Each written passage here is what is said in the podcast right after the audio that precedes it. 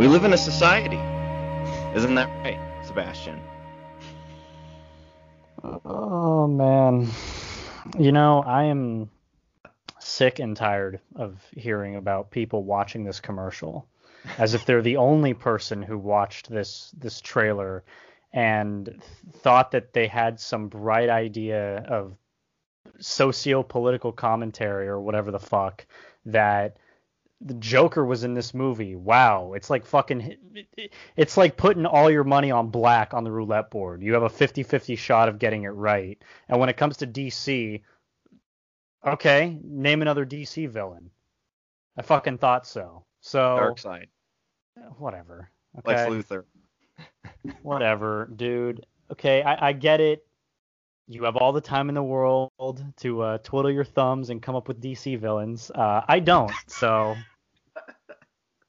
who the fuck cares Hey, man, I- about the, the, the trailer and, and how it is similar or different to you know the the last Joker film as if we didn't already have a Heath Ledger film who was uh, so inundatedly tired of society already. Except that movie was more of like an action movie. It wasn't so much of a Yeah. uh, a, mental thriller. Okay, so Well, it, it was more of a crime drama for sure. Kind of more like of a crime drama.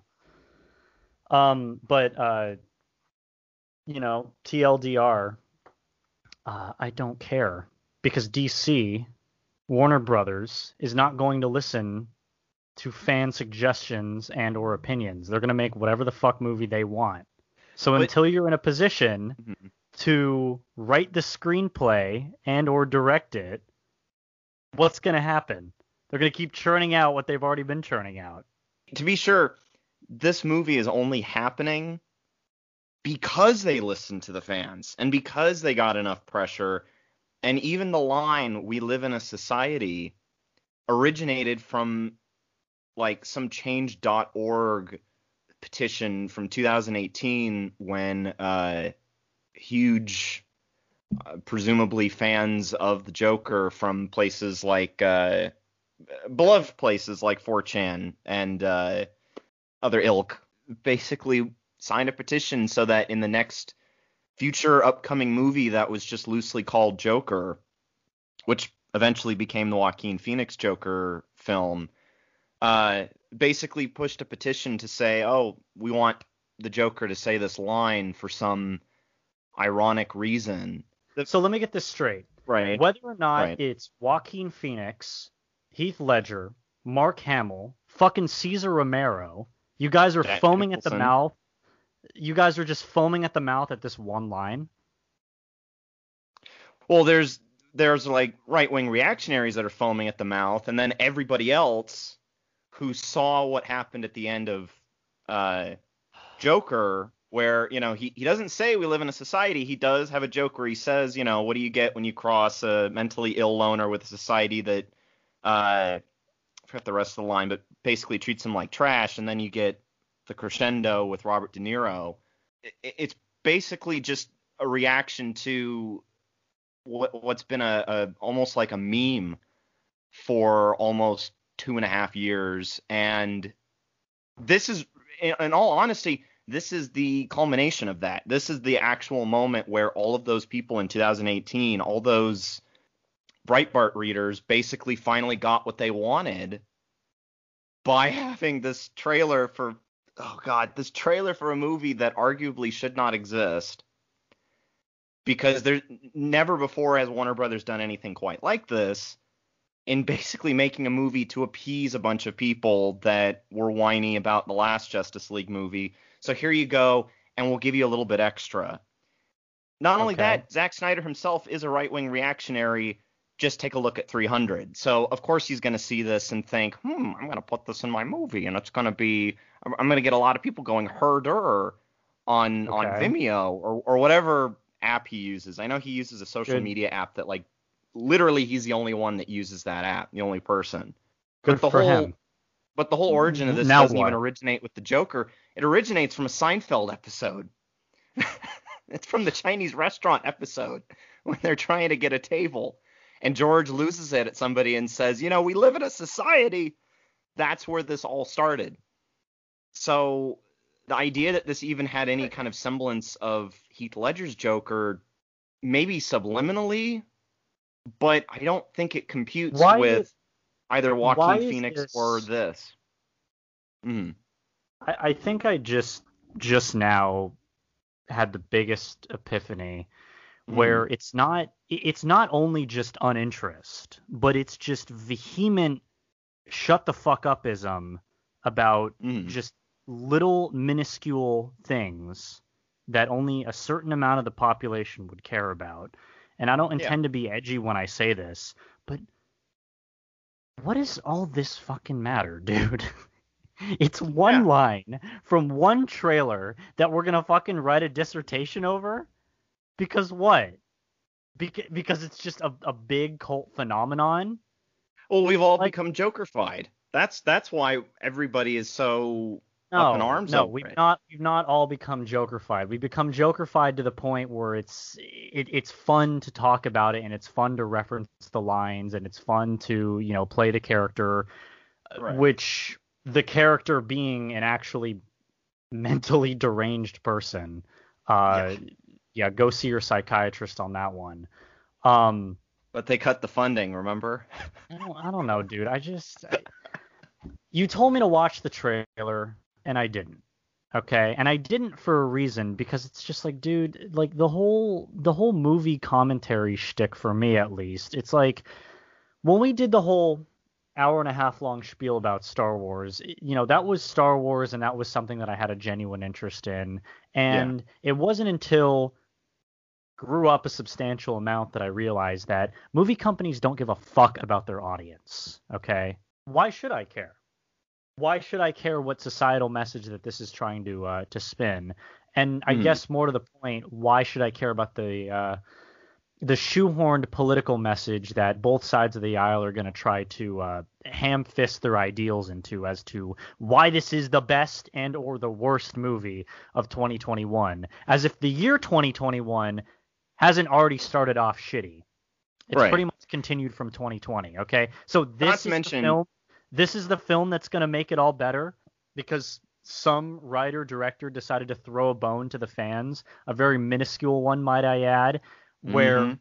one petition out of a thousand or out of millions of comments or and suggestions saying that this should be in the movie finally got released like It's also like like don't forget too, the movie still hasn't even come out yet. And so the expectation is So all who- over the place regard you know, politically uh fans, movie goers, the casual viewer, like nobody knows what to expect other than you know how people would normally feel with a movie like this and especially with a director like this It- you know so it but no it, this isn't gonna save hollywood or save cinema or whatever. It, i mean it's unfortunately it's just another chapter in the decline of cinema. And on top of that too the line i agree with you. I mean the line it's mundane it's ridiculous and uh, to to paraphrase YouTuber Sal Crivelli, to say that line in that s- specific situation, at the end of the world, it's the height of irony. Like you're in the apocalypse. You you're not you're not going to be talking about living in a society when it's the end of the world. So I just why? I, don't Why do we I, I don't under I don't understand why why consumer opinion is held on such a pedestal, dude. I really don't. I never found it it's interesting. what makes the world go round, unfortunately. get fucked, okay? It's not what makes the world go round, okay? It's what makes people believe that they have a modicum of something to talk to when it comes to pop cultural conversations. And I'll tell you this, from freelancing in a pop cultural uh, sphere, I can say that they can they can all get fucking bent. The people that you're writing about, the films that you're writing about, and the political ideas that you have in tune with what you're writing about will not be seen by the original creator. I guarantee it. Okay?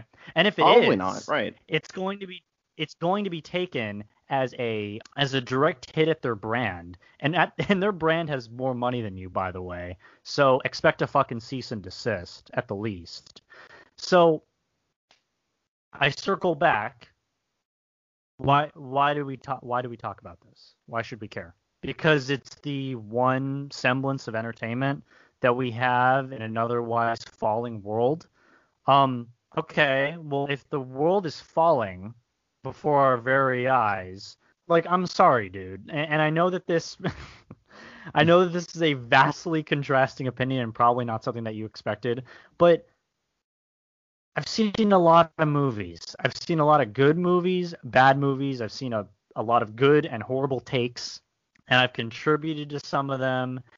And I gotta be honest, I'm tired of being, you know, edgy. I'm tired of being like nihilistic to this to the point of just like critiquing something for the hell of it, where mm. my day would probably be much better off if I just didn't fucking bother. Right. You yeah, know, I I, I agree. I can't analyze every little thing. I re- I really can't. I don't have the time or the I don't have the patience for it. No, I, really... trust me. I, I I hear you. It's honestly the fact that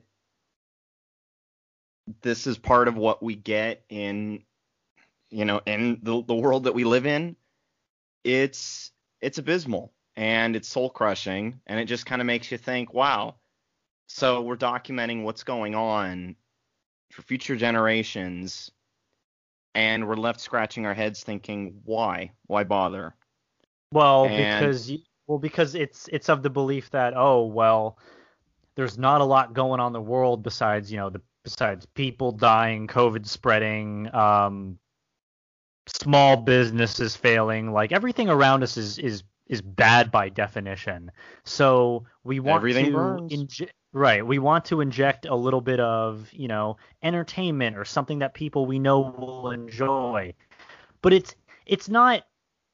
It's a safety measure on the entertainment industry's part because it's something that they know we will enjoy that will knowingly consume and just fucking wait for the next thing to be consumed.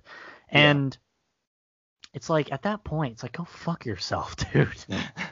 I don't, I don't fucking care. I didn't care when the first Justice League came out. I didn't, I didn't care when Batman eventually killed the Joker in its 9,000 iterations of media. Okay, I just know that it happened. I was like, oh, okay, that's that's a different path, and continued on with my day. You know, I didn't. You mean you mean like in the '89 movie? No, in like the comic Killing Joke at the end of Arkham Knight when he snapped his fucking neck. I don't remember him snapping his neck at the end of Arkham He's, Knight. I, I mean, snapped, at the, at the, dude, he snapped his neck. It, it, was a scene in. What do you know? You don't play video games. I I watched the cutscene movie, and it's a damn good cutscene movie. Not to mention, Joker's dead in Arkham Knight. No, Joker's dead in Arkham Knight. Yeah. Because Batman killed him that was a re- that was a regression of memories. Oh. So yes, he starts off as dead, and at right. the end of the at the end of the game, you find out how he died. You didn't pick up on that? That's this is news to me because everything I've seen about it is basically he's constantly just this lingering right almost like a ghost nagging back because in the previous I think it's in Arkham City he takes like some kind of he's sick and he takes some drug like Titan. Yeah. And then it ultimately kills him, and then Batman puts him on the hood of uh, a GCPD never, car.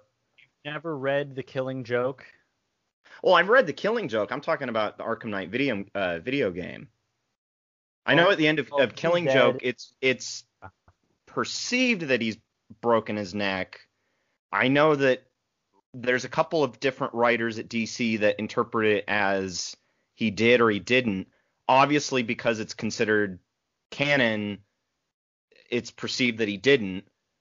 But as far as I know, it's also perceived by the author and by other DC authors, like I think Grant Morrison, that he did do it. Right. But okay. so anyway. that actually that actually leads into my next point, right? Yeah. Where you discuss things that are canon and that aren't canon, and people aren't content with that, right? Mm-hmm. So if something is canon, meaning something exists in that specific universe, why are people trying to to say that like it isn't, or they try to uh, skew it to their own perspective and they just they get into these lengthy discussions about it. Okay, like let's take for instance if Joker in the trailer didn't say we live in a society. Mm. bunch of people probably would have been up in arms about the whole oh this online petition that is fucking innocuous and not going to be seen by anybody surprise surprise didn't do anything okay But Well, you're oh, also for this is also a 2018 petition for a completely Right. different movie. i was going to This say the petition only the came back up again in trailer- response to what he says in the trailer. the line in the trailer could have had nothing to do with the petition Maybe. But it's very know, hold on. specific. It's very on the nose. Like yeah it's very It's- on the nose because it's a quote that's very on the nose in both literature and in video games and in memes in pop culture basically you Yeah. know i wouldn't be surprised if they put it in the fact of the matter is that they did but now everyone's trying to say that oh well it was because of me it, it it's because of the hive mind mentality that we essentially bullied dc into uh putting this um this line in when in actuality they couldn't have cared they couldn't have I mean, I even don't- seen it I, I have no idea. That's just it. I haven't heard anything of any about anyone claiming that And they're that- the reason why.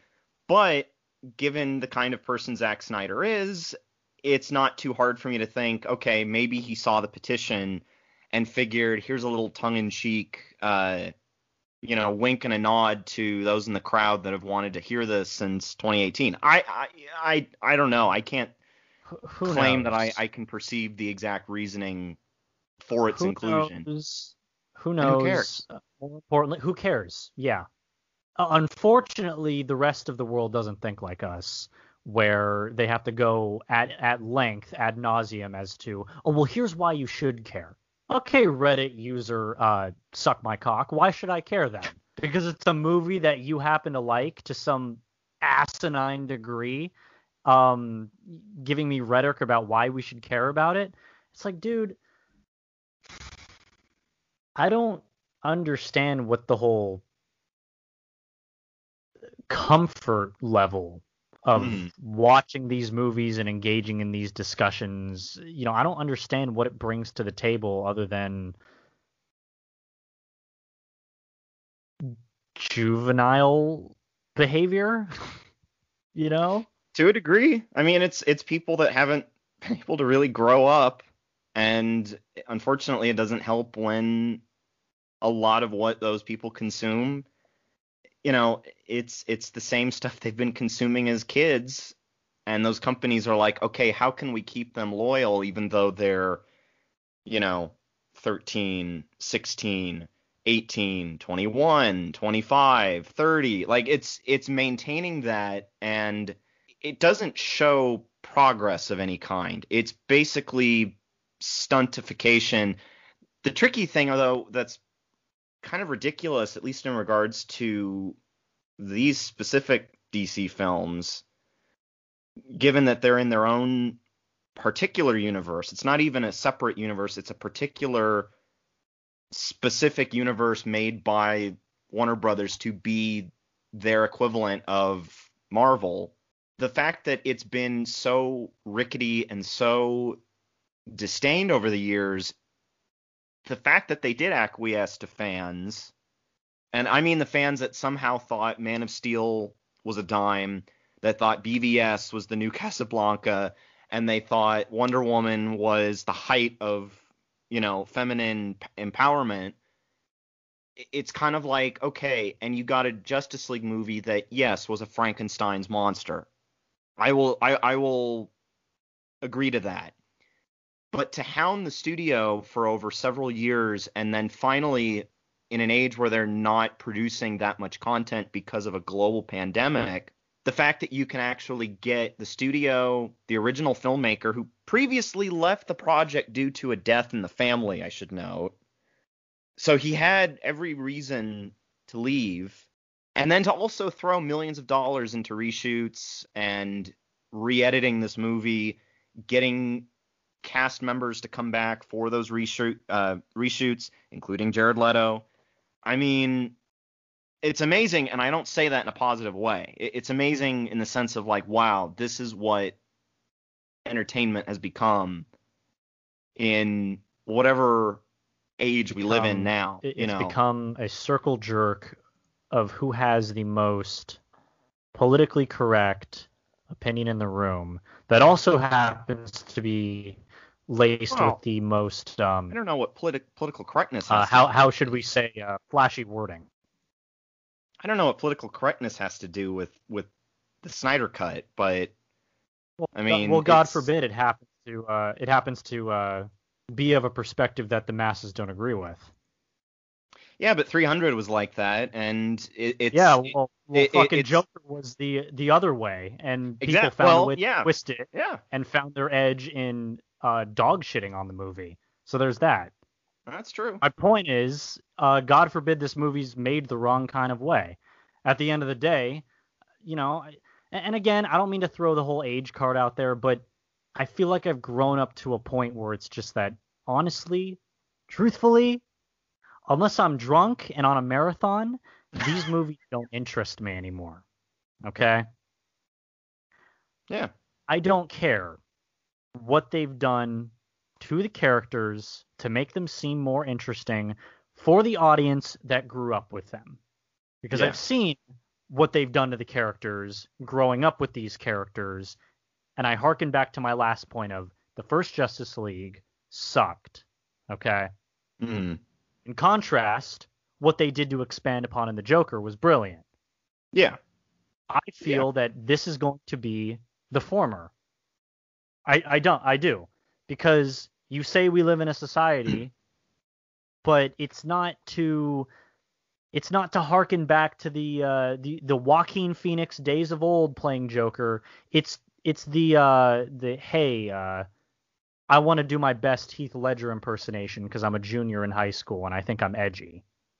Meme impersonation. Okay it's not falling under the right pretense of what this statement means hmm in how it's being made. Because when I think of Justice League, I think of ensemble films, and when I think of ensemble films, I think of more action anyone knows what to do with. hmm It's not going to be a psychological mindfuck thriller, you know, whatever. It's not. But Well, please, when the movie comes out, prove me wrong if there is anything like that in there. Oh, duly noted. I, I, I will report. But but I will say that I don't. I, I can in, in a simpler term, I can safely say that it's going to probably be one of those movies that's dumb action that's attempting to be something philosophical and attempting to touch on, you know, the vibes that you know Man of Steel was trying to portray. They're probably not going to go any further with the kinds of stuff that you saw in Joker, just because this is a completely different kind of movie. We're talking intergalactic uh, destruction of the world, resurrecting uh, resurrecting aliens. Like, whereas Joker could have easily just been Taxi Driver with clown makeup. You know, like it's it's almost a completely different film. It is a completely different film altogether. If they were to even try and harken back to that movie, a movie which the studio had no faith in, a movie that all the annoying liberal reviewers were already saying was dangerous and it's going to turn you into a crazy person and make you want to cause a shooting. Whereas Justice League was already being flouted as being this great, wonderful return for DC, and it ended up looking more like uh, that old Transformers episode when all the Autobots combined into one, and it was about as sad as when you find out that the guy who played Sloth from the Goonies passed away. I digress. You're, you're just thinking to yourself, this is going to be a very messy, slow, and when I mean slow, I mean there's going to be a lot of slow motion movie that attempts to be philosophical when the reality is it's just going to be dumb explosions, slow mo, uh, sepia tones, and hey, there's that cool thing from The Dark Knight Returns. Nothing further, nothing past skin deep. Well, honestly, honestly, that incentivizes me to just steer clear. and I hate reviewing movies before I've even seen them. But if Ghostbusters 2016 was any indication, I was oh.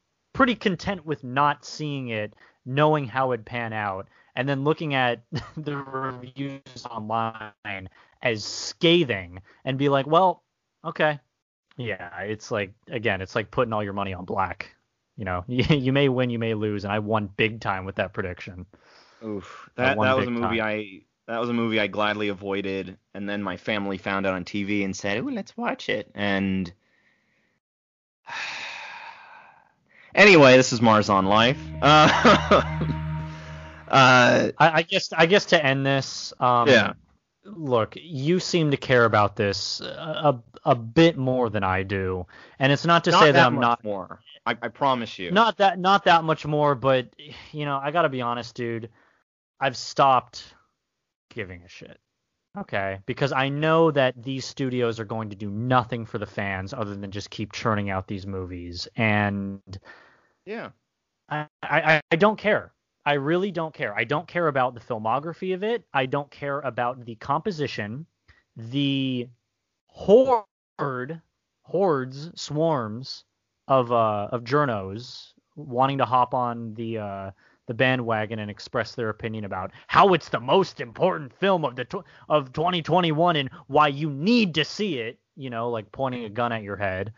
Mm. You know, I'm. it's just it doesn't interest me, and having that uninteresting perspective is so uncommon because matter of like you got to look at the world that we live in now and you say, well, why wouldn't this be interesting? What the hell else are you doing with your time, Sebastian? Well, not watching shitty movies. But yeah, I, I mean just, that's that's kind of the way I I treat anything Star Wars right about now. My opinion on just about anything Star Wars outside of the original trilogy has never been as negative as it is now. Like I I had a friend of mine reaching out to me about something Star Wars related and I was like I don't care. Get it out of my face. You know, I, and I, I know I've talked at length about it on this show, and I'm not about to. I promise you. But I just have no more love left for this franchise that was supposed to be just three fun movies and has now just become far worse than I ever thought it would be. You know, I never would have thought reading that wonderful uh, BBC News article back in 2012 that that would spawn me ultimately having a deep disdain for a franchise I grew up with. And I and this isn't growing up in the sense that like, you know, These DC movies have been around at least since 2013 starting with Man of Steel. Whereas the Star Wars movies, I I was right on the cusp where I was only a couple years old when the special editions came out and I was floored. I was like, "Whoa." You know, as a 2-year-old that's an impression, but I look at what's come in the last year, two years, and I'm just thinking, wow, I never would have thought Star Wars would get worse than the racist aliens from Phantom Menace. like, like, oh my God, it's anyway. I, I wanted to also issue kind of one quick correction. I, I mentioned during our discussion about the incident at the Capitol, I referred to Once Upon a Time in America um, I actually meant Once Upon a Time in Mexico. There's a coup d'etat in that movie, or at least an attempted coup d'etat. I actually still haven't yet seen Once Upon a Time in America. It's a very different movie set, I think, in New York with Robert De Niro. Before we kind of get it on to our main two topics, which uh, we won't be dedicating as much time to, just due to uh, just due to how long the previous discussion went on for. Um, very quickly, uh, Sia's movie music came out, and uh, last I checked, it was at 12% on Rotten Tomatoes. Um, there we go. Opinion over. Yeah. We predicted I... that the movie would be bad based on the uh, assumption that, you know, not only based on the assumption that it was stereotyping a certain demographic of people, but mm. I hmm. saw the screenshots of the movie. I, I thought it was a fucking joke. Of course, I saw it on Twitter, so I think that the entire application is a joke. Mm. And I'm like, okay, this is, this is bad. Sure enough, you know, I don't even think I need to see Rotten Tomatoes to justify it. Um, True. This movie just sounded uninteresting. I think the reason why it was interesting is because everyone wanted to have a political opinion about it, about why it's wrong to cast the people that she did in this movie when it wasn't warranted. And you know what? You don't need a political opinion. You just need a general consensus of, hey, that's a bit fucked up. And mm-hmm. ideally, not post about it on Twitter.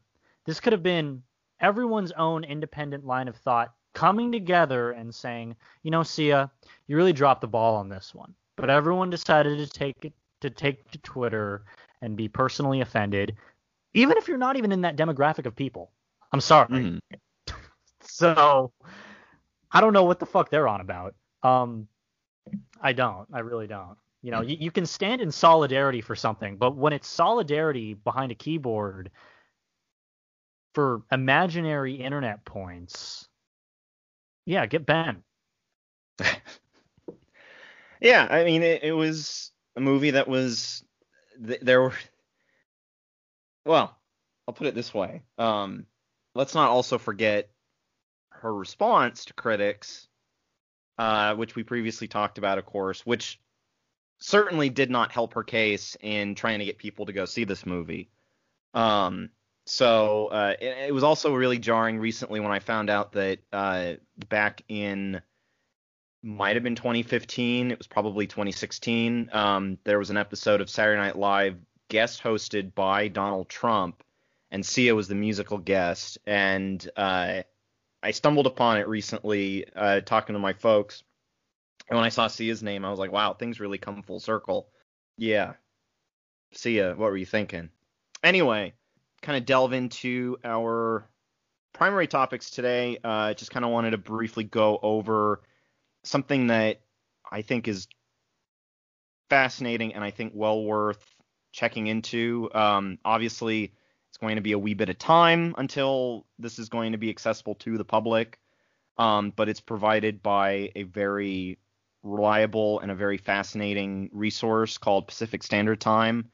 Um, so you can probably guess where you're going to be able to see it uh, on the on the on the West Coast uh, in SoCal.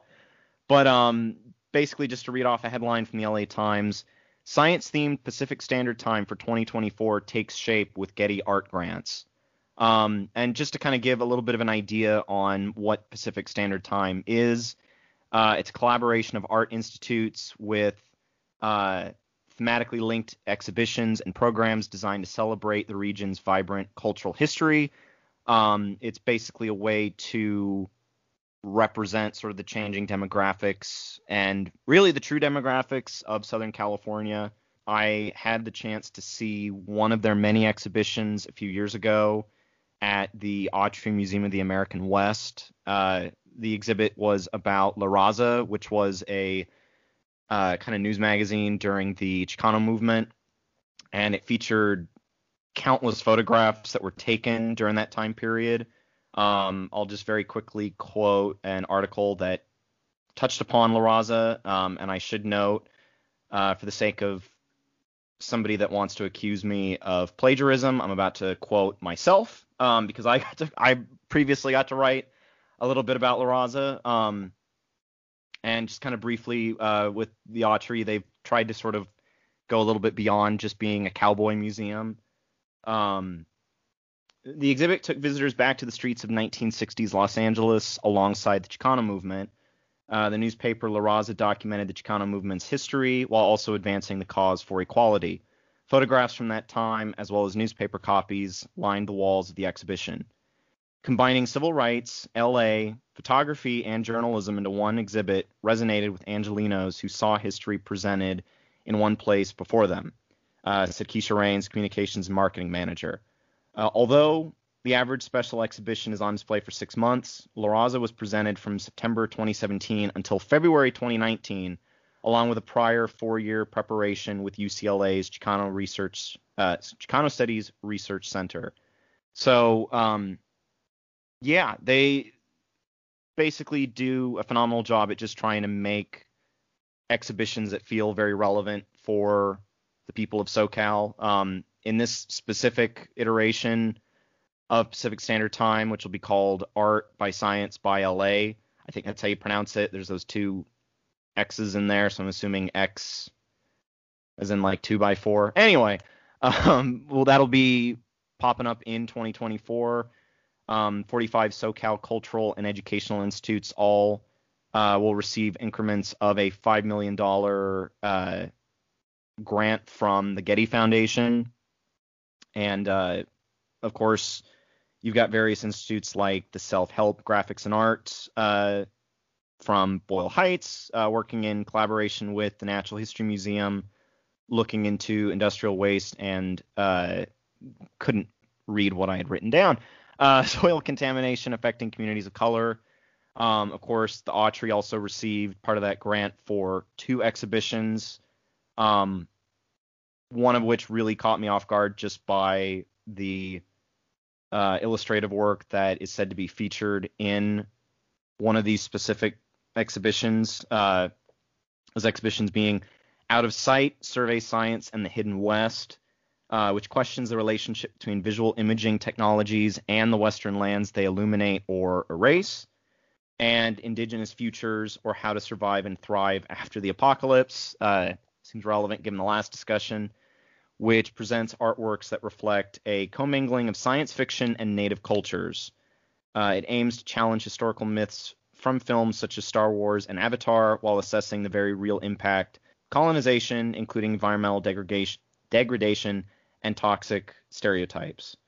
Um, and of course, some of the artwork featured basically incorporated uh, sort of visual uh, galactic landscapes, uh, but also superimposed with uh, traditional indigenous dance, choreography, uh, imagery, what have you. So, um, yeah, I mean, Sebastian, I don't know if this is something that you'd be interested in checking out in the years to come, or I don't know, had you had you had any chance to hear about Pacific Standard Time previously? Never. No, this is my first time hearing about it. When you Oh, when wow. you sent me the article, yeah, this was my first time actually hearing about it. Yeah.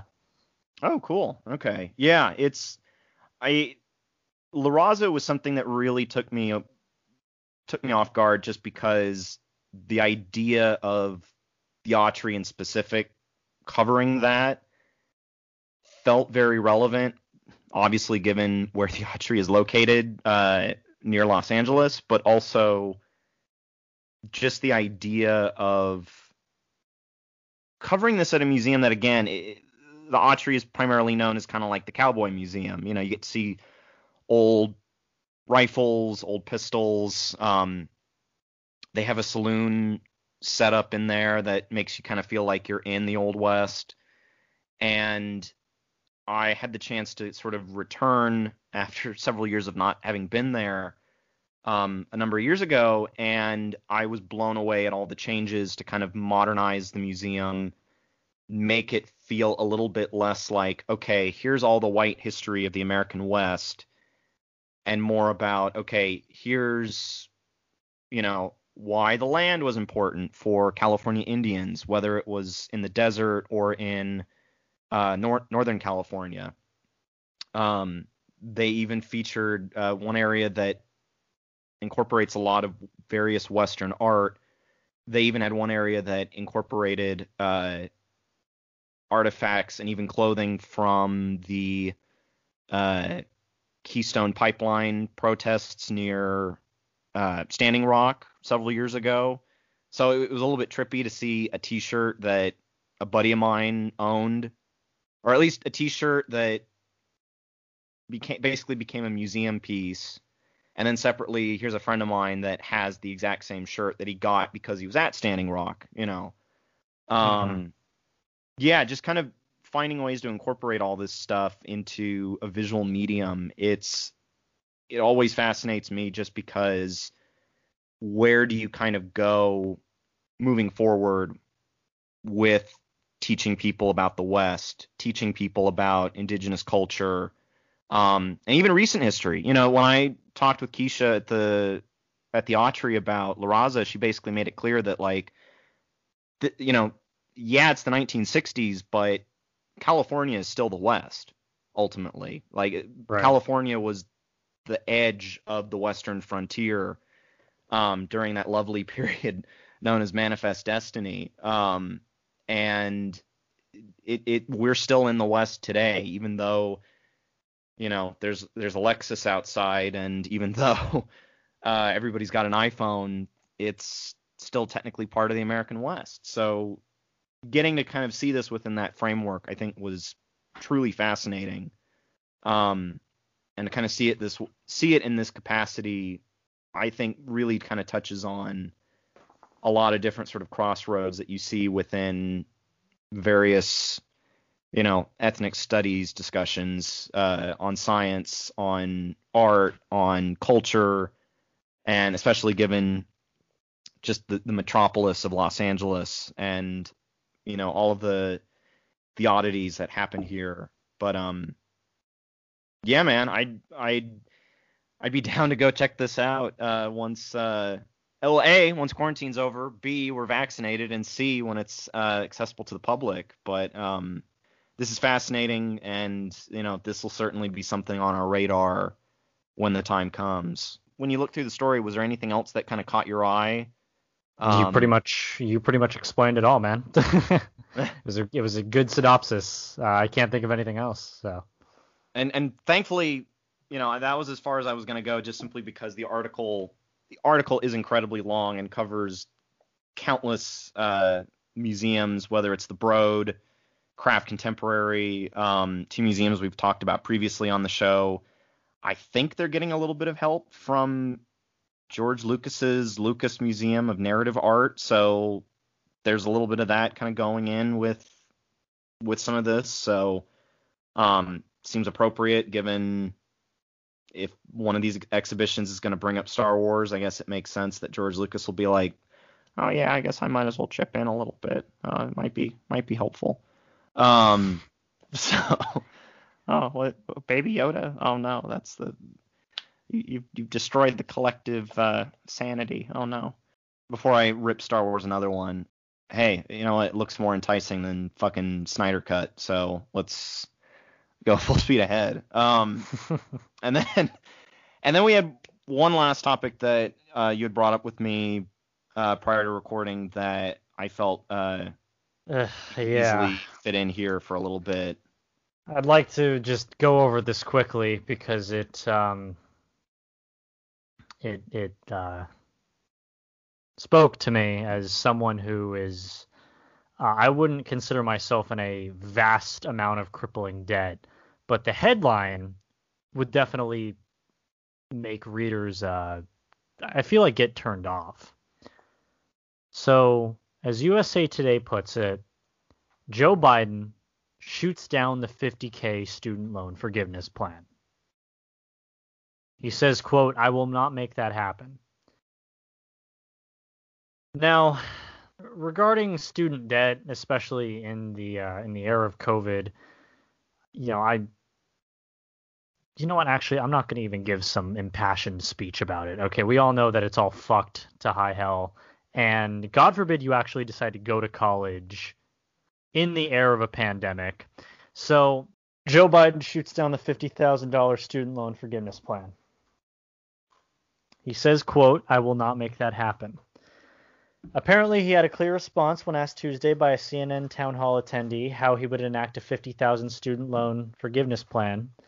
Uh, and he says verbatim, I will not make that happen.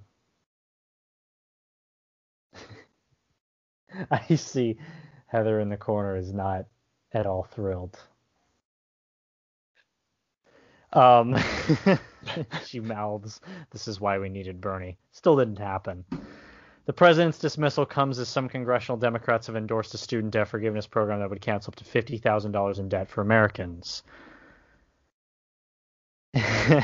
it's just uh, the further you go, I can't even read this with a straight face anymore because while he says he's prepared to write off the ten thousand dollar debt, um, an amount where I I feel as though is in a very very very very small percentile for students borrowing money hmm. that. Mm. I don't mean to be that guy when I say this. I fall within because I, I'm below 5,000. Uh, but basically, he says that he doesn't he, he's not going to make this happen because he thinks that he doesn't have the authority to do it. who has argued that the president doesn't have unilateral power to cancel student loan debt, an idea that has gained traction among progressives. Isn't this the guy who signed like 27 executive orders once he took office?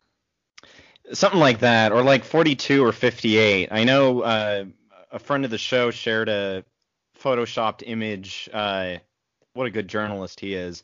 Shared a photoshopped image of all of the executive order folders on the Resolute desk. Um, and it was kind of like, yeah, that's he, he signed a lot. He signed a lot, but he has authority to do it. Like he's the idea that you know, come on, man, I, I my my hand my hands are tied behind my ankles. Like, no, you have the power to do it. I mean, I I right right right. Uh, I don't uh, get it. In December, uh, the, it continues. In hmm. December, Senate Majority Leader Chuck Schumer and Elizabeth Warren jointly called on Biden to cancel up to $50,000 in student loan debt. Dozens of Democrats in the House of Representatives introduced a joint resolution in February that also calls on the president to cancel student debt. Um, oh, these are just secondary articles because it says right down below five days a week biden recommits to his goal for reopening k through 8 schools and i'm thinking was it the journalist who had a brain fart or was it Biden who had a brain fart? Like was this No, I promise you it was Biden okay. because he he he was spreading uh, horrible disinformation or rather misinformation regarding reopening okay. schools during that town hall where he was like, was say, "Come on, little girl." I, I think this is also I think this is also just like how it's formatted. Um, but okay. it says also here Biden has resisted such calls thus far, arguing Tuesday that debt forgiveness should ideally depend on oh, this is rich. Whether or not you go to a private university or a public university, Heather. There you go. You're fucked. Just flip me yep. off. The federal government should not forgive debt for students who went to elite schools like Harvard or Yale or Penn. Oh, your brother's fucked then. yeah, he's fucked. Oh wow. Biden said student loans should have 0% interest. Okay, a move he enacted alongside a repayment freeze through September, as well as expanding student loan forgiveness for public sector works. You know it's bad when your um, private lender, I'm speaking in third person, my private lender rather, uh, deferred mm-hmm. the payment, like the interest payments, to October, and Biden is saying, yeah, we'll do it through September. so they just they just threw me an extra month. Um, Biden also said any student debt forgiveness would need to be justified against other policy priorities. and then it says more. Here are all the executive orders President Joe Biden has signed so far. Yeah, it's just the formatting of this article is just bonkers. And I don't know if you can hear the dog in the background. Yes, I, I can. It's okay. Oh boy, yeah. Uh, okay, the president's comments were met with swift criticism from some progressives who see student debt forgiveness as a moral imperative and economic opportunity. These sound a lot like conservative viewpoints. Welcome to uh, democratic socialism, my friend. I'm sure I'm sure Briahna Joy Gray is mentioned in there. Uh, she's a real one. Um, AOC states, uh, "Who cares what school someone went to? Entire generations of working class kids were encouraged to go into more debt under the guise of elitism. This is wrong." Nowhere does it say we must trade off early childhood education for student loan forgiveness. We can have both. Exclusive states to receive biggest boost yet in vaccine doses. White House tells government. Okay, I, I don't like this formatting of this article. I don't know if you're reading. Yeah, I was gonna say I, am I'm starting to wonder if if you're reading headlines to no, other no, stories no. that are interspersed with the article literally this isn't like a side ad. This is like exclusive, like it's the next line down, like a paragraph break. Exclusive states to receive biggest boost yet in vaccine doses. Like they're putting ads just directly in the text. Okay, as as a former USA Today reader, I gotta I gotta. Oh, okay. No, those are that's basically self promotion of other articles that's not part of the story so like if you're jumping no, no, I, it, I know it's not part of the story but it's like why wouldn't you just put this off to like the side at least Breitbart had it consistent, where you would click well, Breitbart's not owned by Gannett, which is like one of the biggest, uh, frustratingly Gannett, it, that's a whole episode in of itself. But like they're they're basically one of the big conglomerate media uh, owners in the United States, and they own a massive, massive chunk of uh, media in the United States, and of course that incorporates like USA Today and countless other newspapers that they issue the exact same formatting and trust me, it's annoying because you click X and it takes you out of that story completely and it takes you back to the homepage and it's like, whoa, whoa, Right. whoa, whoa. Where where's the jump? I, I'm just jumping back and forth. No, he's got every authority to do this. I mean, I I'll, I'll just quickly uh, direct Hmm. to a, a line from an article in Jacobin magazine from Emma Rindlisbacher. I hope I'm pronouncing her last name correctly, but just to be clear on why why he can do it. Um, when the coronavirus pandemic hit, the Trump administration used executive authority to provide relief to student borrowers by suspending payments on federal students loan federal student loans eh, through December 31st. However, there are currently no plans to extend the suspension, which would expire before Biden's inauguration on January 20th, which was uh, pr- when this was written. This That would leave is- at the very least a month-long gap where student borrowers would be expected to make payments during a pandemic. According to the proponents, Trump's executive orders to suspend student debt payments provide a blueprint Biden can use to cancel it. In March, when the Trump administration first suspended payments, they claimed the they claimed the authority under section 432A of the Higher Education Act to do so. He's also got a history of, of a record on, on debt relief. Biden does. So the idea that he just can't do it, I mean, it's like, no, you can. You actually can. It's whether or not you're just deciding to not do this because you either would rather, you know, you, you want to make sure that all those kids can pay their quote unquote debt to the economy and to sort of boost the economy, even though we're getting paid nothing, or are you doing it out of what he's previously admitted, in which he just doesn't care? Like, Biden does not care about my generation or your generation. He's he's soulless in that way. I, I'll even quickly point to something that he said in 2018 uh, to uh, Patt Morrison from the LA Times. The younger generation now tells me how tough things are. Give me a break. No, no, I have no empathy for it. Give me a break. Because here's the deal, guys. We decided we were going to change the world, and we did. We did. We finished the civil rights movement in the first stage. The first stage. The women's movement came to be. So my message is get involved. There's no place to hide. You can go and you can make all the money in the world, but you can't build a wall high enough to keep the pollution out. You can't live where you can't not be diminished when your sister can't marry the man or woman or the woman she loves. You can't when you have a good friend being profiled, you can't escape this stuff. And so there's an old expression my philosophy professor would always use from Plato. The penalty people face for not being involved in politics is being governed by people worse than themselves. It's wide open. Go out and change it. Nah, Hopefully that answers your questions. I'm good. You know, th- there's a reason I dropped political science as a major. um, I, oh God, I can't. I can't think back to undergraduate years and just and just cringe. Literally the only. okay. Undergraduate taught me two things. Mhm. One, it's to expect the unexpected, Like a pandemic. darling, like, like my darling girlfriend. It was also to appreciate the little things. Also, like my darling. I'm kidding. Oh, damn it. so, I, I don't know. I, I really don't know how else to end this other than to uh, basically state the ending of this article, which says an ocean of student loan debt is holding back 43 million borrowers and disproportionately weighing down black and brown Americans.